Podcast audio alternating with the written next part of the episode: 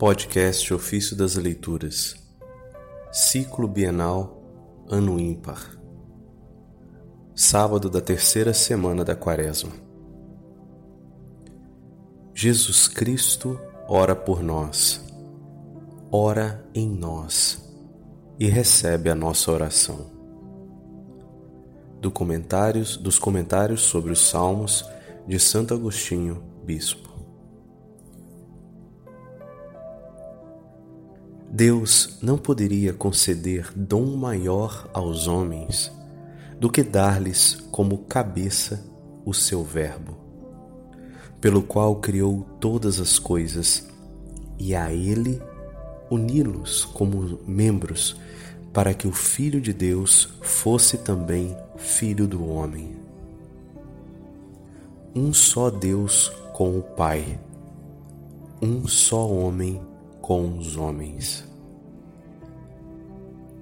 Por conseguinte, quando dirigimos a Deus as nossas súplicas, não separemos dele o Filho. E quando o corpo do Filho orar, não separe de si sua cabeça. Desse modo, o único Salvador de seu corpo, nosso Senhor Jesus Cristo, é o mesmo que ora por nós ora em nós e recebe a nossa oração. Ele ora por nós como nosso sacerdote. Ora em nós como nossa cabeça e recebe a nossa oração como nosso Deus. Reconheçamos nele a nossa voz e em nós a sua voz. E quando se disser sobre o Senhor Jesus, sobretudo nos profetas, algo referente àquela humilhação aparentemente indigna de Deus, não hesitemos em atribuir a Ele, já que não hesitou em fazer-se um de nós. É a Ele que toda a criação serve, porque todo o universo é obra de Suas mãos. Por isso, contemplamos Sua divindade e majestade. Quando ouvimos, no princípio era o Verbo, o Verbo estava junto de Deus e o Verbo era Deus. Ele existia no princípio junto de Deus. Tudo foi feito por intermédio dele, e sem ele nada foi feito. Isso está no Evangelho de João, capítulo 1, versos de 1 a 3.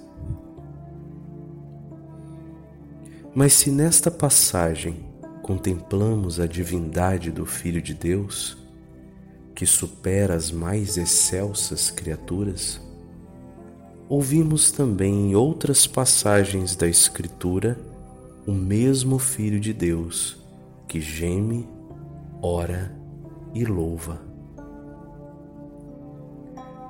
Hesitamos então em atribuir-lhe tais palavras, porque nosso pensamento reluta em passar da contemplação de sua divindade à sua humilhação, como se fosse uma injúria reconhecer como homem aquele a quem orávamos como Deus.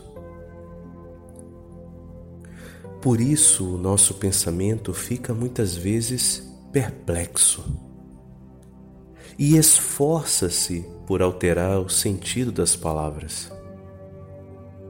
Porém, não encontramos na Escritura recurso algum para aplicar tais palavras senão ao Filho de Deus, sem jamais separá-las dele. Despertemos, pois, e estejamos vigilantes na fé Consideremos aquele que assumiu a condição de servo, a quem há pouco contemplávamos na condição de Deus. Tornando-se igual aos homens e sendo visto como homem, humilhou-se a si mesmo, fazendo-se obediente até a morte. Conforme carta aos Filipenses, capítulo 2, versos 7 e 8. E quis tomar suas as palavras do salmo, ao dizer pregado na cruz: Meu Deus, meu Deus, por que me abandonaste? Salmo 21, verso 1. Ele ora na sua condição de servo e recebe a nossa oração na sua condição de Deus. Ali é criatura, aqui é Criador. Sem sofrer mudança, assumiu a condição mutável da criatura, fazendo de nós, juntamente com Ele, um só homem, cabeça e corpo. Nossa oração, pois, se dirige a Ele, por Ele e nele. Oramos juntamente com Ele e Ele ora juntamente conosco.